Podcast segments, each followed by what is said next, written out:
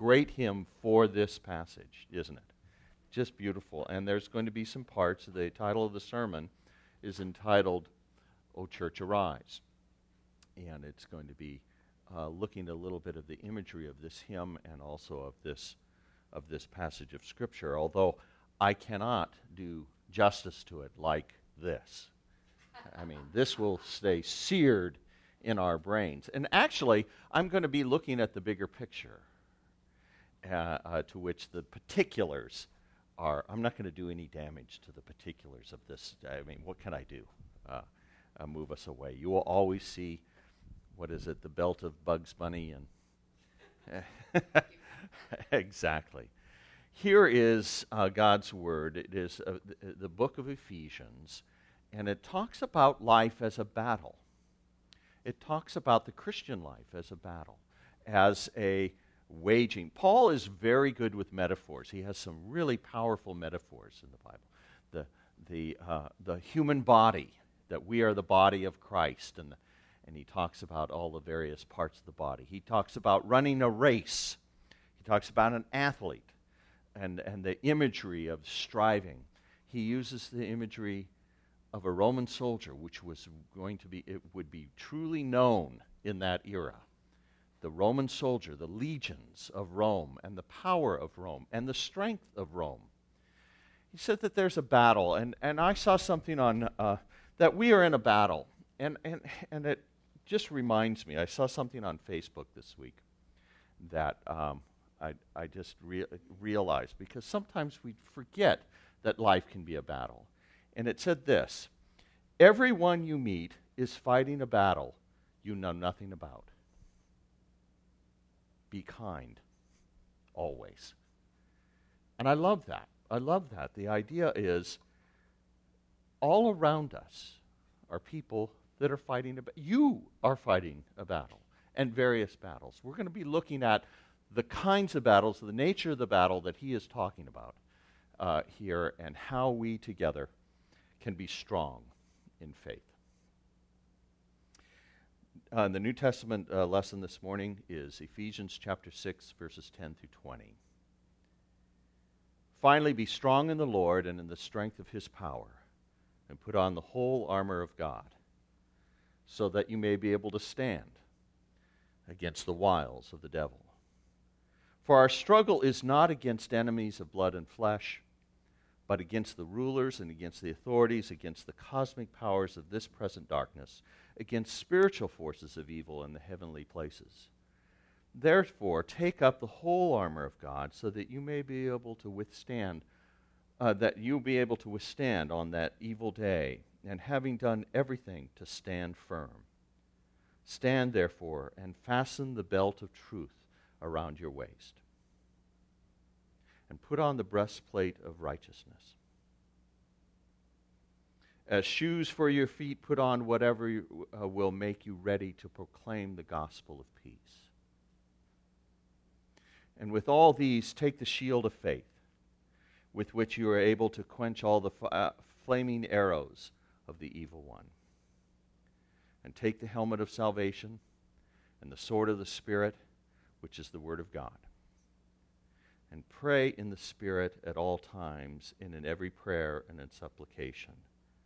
To that end, keep alert and always persevere in supplication for all the saints.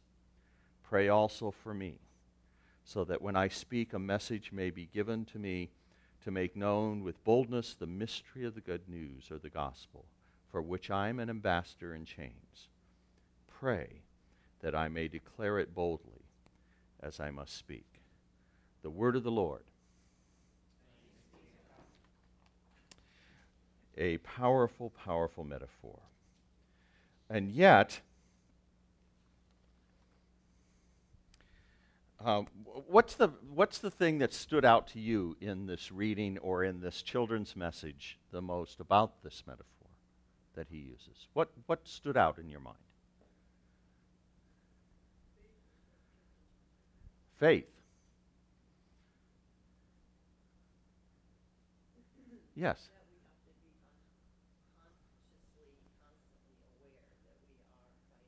A battle that sometimes we're focused on, maybe we're focused on the wrong battle. And, uh, yes?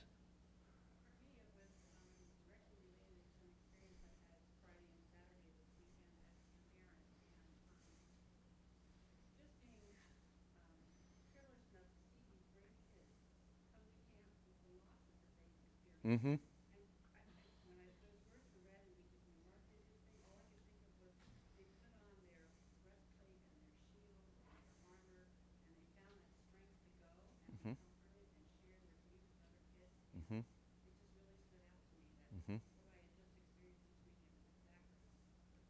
Right.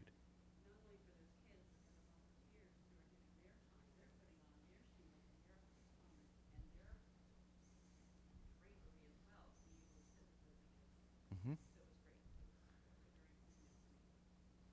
Thank you for sharing that. That is exactly right. Oh, that those moments it really comes to.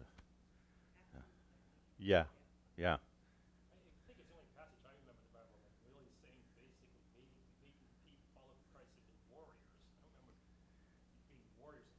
and I and I want to talk about that, that because that's exactly where I wanted to go with this.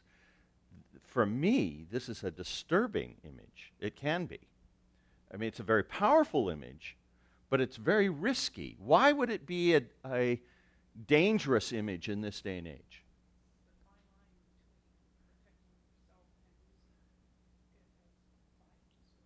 Violence, exactly. When I hear militant Christianity, what do you think of? Militant any religion.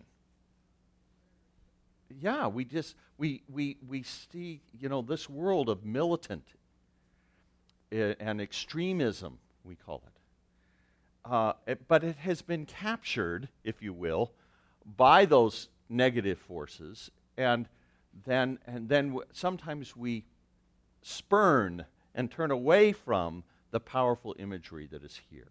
We're going to talk a little bit about something that I learned this week and I read this week that helped me with that image, with that metaphor. It was a, a blog, a blogging post by a really wonderful theologian.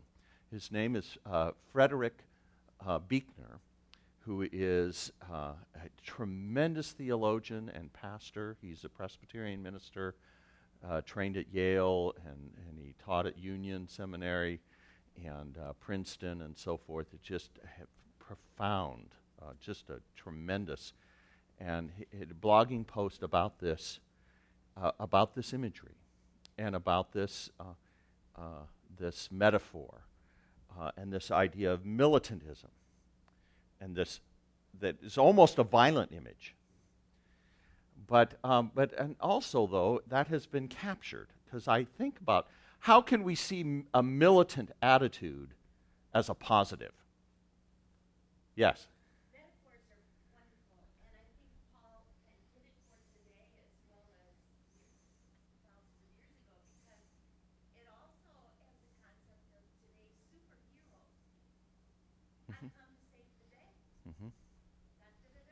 Da da da da. Okay, there's that. How could a militant be a positive? strength. So what's another way to say militant in a positive way? Protector or defender. But, but to get at the real energy of that conviction, passion, a passionate Christian. Uh, Shirley, I'm going to use you. Um, at our last inspirations, you used terminology that was this terminology radical. Now, that also has some negative connotations, but the idea is a passionate, fully committed. That, that you're putting everything into this. You can't hold back, you cannot hesitate. If you're in battle, he who hesitates is lost. That's also true on the highway, which is also a battle. But it's that idea of passion. It's that idea of putting everything you have in this. And I really liked uh, Buechner's uh, blog, and I'm going to share this with you. He, uh, in his book, uh, The Magnificent Defeat, uh, he gives an insightful uh, imagery of the, and he calls it the two battles. The two battles. And I'm just going to read this because I just think it's so very powerful. Whatever we do, to live is to do battle under different flags. And of all our battles, there are two, I believe, that are major ones. Two battles that we need to focus on. The first is a war of conquest. A war of conquest, which is a war to heat the blood of even the most uh, timorous, because one way or another we all fight to conquer. We want to fight to conquer in this world. Not literally the world, perhaps, although, like Walter Mitty, we may dream a little in that direction sometimes. But for the most part, our goal is a more realistic one just a place in this world, a place in the sun, our place. We battle for our place. We feel that we must conquer a territory in time and space that will be ours. It is, uh, if that is the goal of this war of conquest that we all must wage, there are also the adversaries with whom we have to wage it. And they are adversaries of flesh and blood. Goes back to the passage. They are human beings like ourselves, each of whom is fighting the same war toward that same end.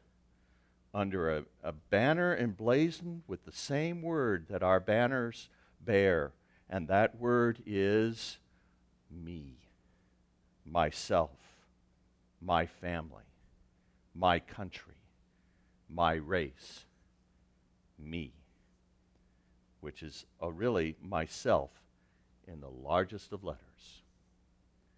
That's the flesh and blood battle that we fight. My place. To use the metaphor of Ephesians, what is the armor we wear in such a war? Not certainly the whole armor of God here, but rather the whole armor of man. Because this is man's war against other men. In such a war, perhaps you wear something like this Gird your loins with wisdom, the sad wisdom of the world which knows that dog eats dog, that the gods help those who help themselves, and charity begins at home. Put on the breastplate of self confidence, because if you have no faith in yourself, you cannot trust to your own wits, then you'll never get anywhere. Let your feet be shod with the gospel of success, the good news that you can get just about anything in this world if you want it badly enough and you're willing to fight for it. Above all, take the shield of security, because in a perilous world where anything can happen, security is perhaps what you need more than anything else the security of money in the bank or a college degree or some basic skill that you can always fall back on, and take the helmet of attractiveness or personality and the sword of a strong wit. That's the whole armor of man, fighting the, uh, the war of flesh and blood. It is a war of conquest. My place, the banner blazing, you know, unfurled before us me. Then uh, Buechner goes on to describe the other kind of war, the one which Paul speaks of, speaks of. But there is another war that we fight, of course, of all of us. The one is one is not a war against flesh and blood. For we are not contending against flesh and blood, the letter writes, that Paul writes. Then against what? What worse is there to contend against in this world than other people? The principalities, the powers, the world rulers of this present darkness, the spiritual hosts of wickedness in the heavenly uh, places, Paul writes. This is another war of another kind altogether. This is the war not to conquer, but the war to become whole and at peace inside our skins. It is a war not of conquest, but of liberation because the object of the other war is to liberate that dimension of selfhood which has somehow become lost. That dimension of selfhood that inf- involves the radical nature of the capacity to forgive and to truly love. And to will the good, not only of the self, but others. This other war is the war to become a human being. This is the goal that we are really after and that God is really after. This, uh, this is the goal that power and success and security are only forlorn substitutes for. This is the victory that not all our human armor, armory of self confidence and wisdom and personality can win for us, not simply to be treated as human, but to become at last truly human, truly created in God's image. I like that imagery. It helps me understand. It's a different banner so that I can sing, O church, arise. And we can talk about actually waging a battle.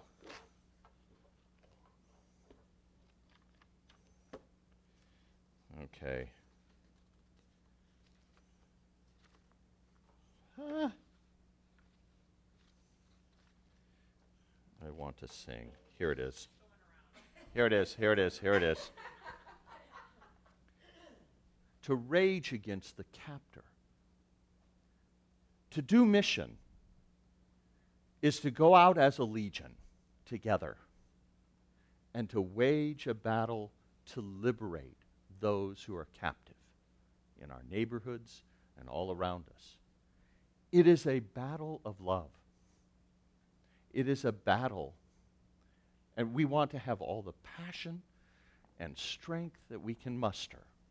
No holding back, taking every risk.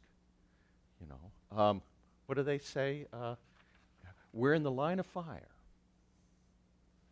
You know, we, that's, where we, that's where we are as we go out from this place. Not to stay in the safety of, of the confines here, but to wage the battle together. Now, the other thing that I liked about this, and, and that just changes all those lyrics, it changes everything for me. And I hope it changes it for you. But then the other thing I wanted to share with you about this, about this imagery is, um, is the whole armor itself. Um, Mark did a fabulous job of it, looking at the individual pieces. But there's something about the Roman armory that we need to understand. Um, it, it, it, this metaphor, it's, a, it's the Roman armor was set up not just for the individual soldier, although we read about the individual soldier. The armor was only as good as it was in connection with the others the others. It was not the strength of the roman army wasn't the arm wasn't the soldier. It was the legion. The shields linked together. The armor had to be facing forward. It, there was little protection on the side and the, and the rear. So you had to face forward. Any soldier that broke ranks put themselves at risk and everybody else. So, this is an important thing for us to know. In our day and age, we miss this reality in our highly individualized age, our cell phone staring, button pushing, thumb twitching world in which we don't realize that we're not the only thing in this world, but that it's only our strength as a, as, as a community. No, legion sounds so very militaristic but we find our strength, even our individual strength, when we are together. And sometimes that will mean that we have to put aside our personal feelings and our personal agendas and what we think so that we're going together, facing the same direction uh, together. And then the last thing I just wanted to mention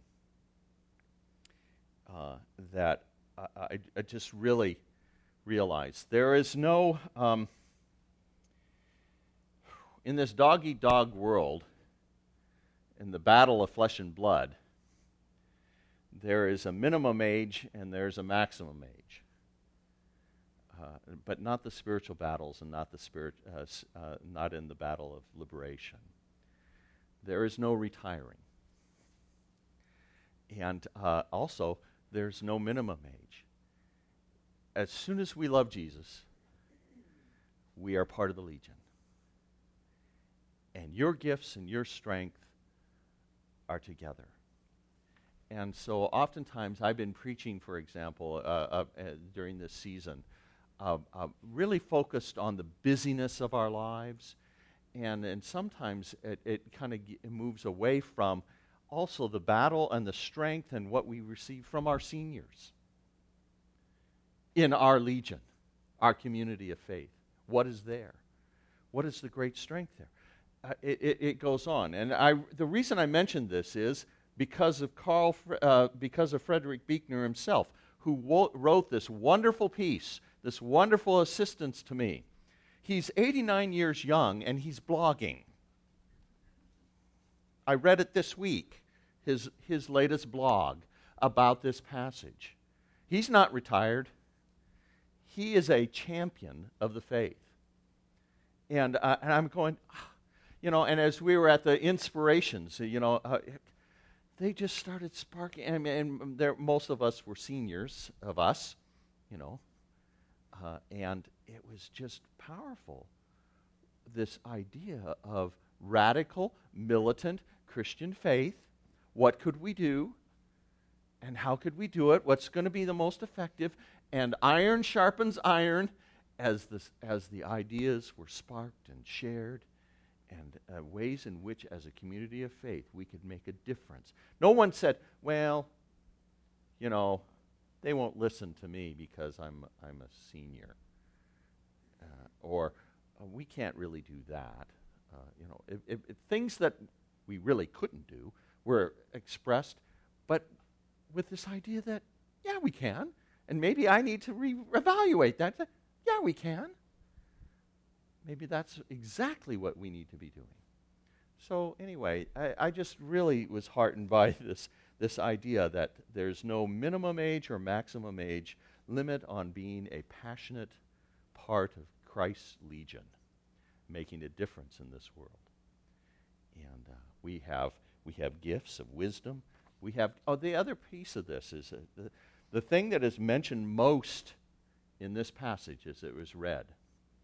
I don't know if you heard it, but it was it wasn't faith, wasn't truth, wasn't salvation, but it was prayer. At the end of that it said, so you need to be praying. You need to be praying for each other. You need to be praying for, uh, for your own strength. And then he says, Pray for me. And pray for me this way. And pray for us to do this. I think prayer is that mechanism that he said at the beginning put on the whole armor of God. I think prayer is the mechanism that does just that. That it focuses on faith and truth and all of that together, and community for us to do that together. That's the word of the Lord for us this morning. May we be strong and stand firm together. Let us pray. Lord, we thank you for the power and beauty of this day. Thank you for these imageries. Sometimes it, it's unsettling, it shakes us up a little bit, but at the same time, it is so powerful and beautiful and help us to see the nuances of new faith and radical faith that will lead us into new directions. We pray in Jesus' name. Amen.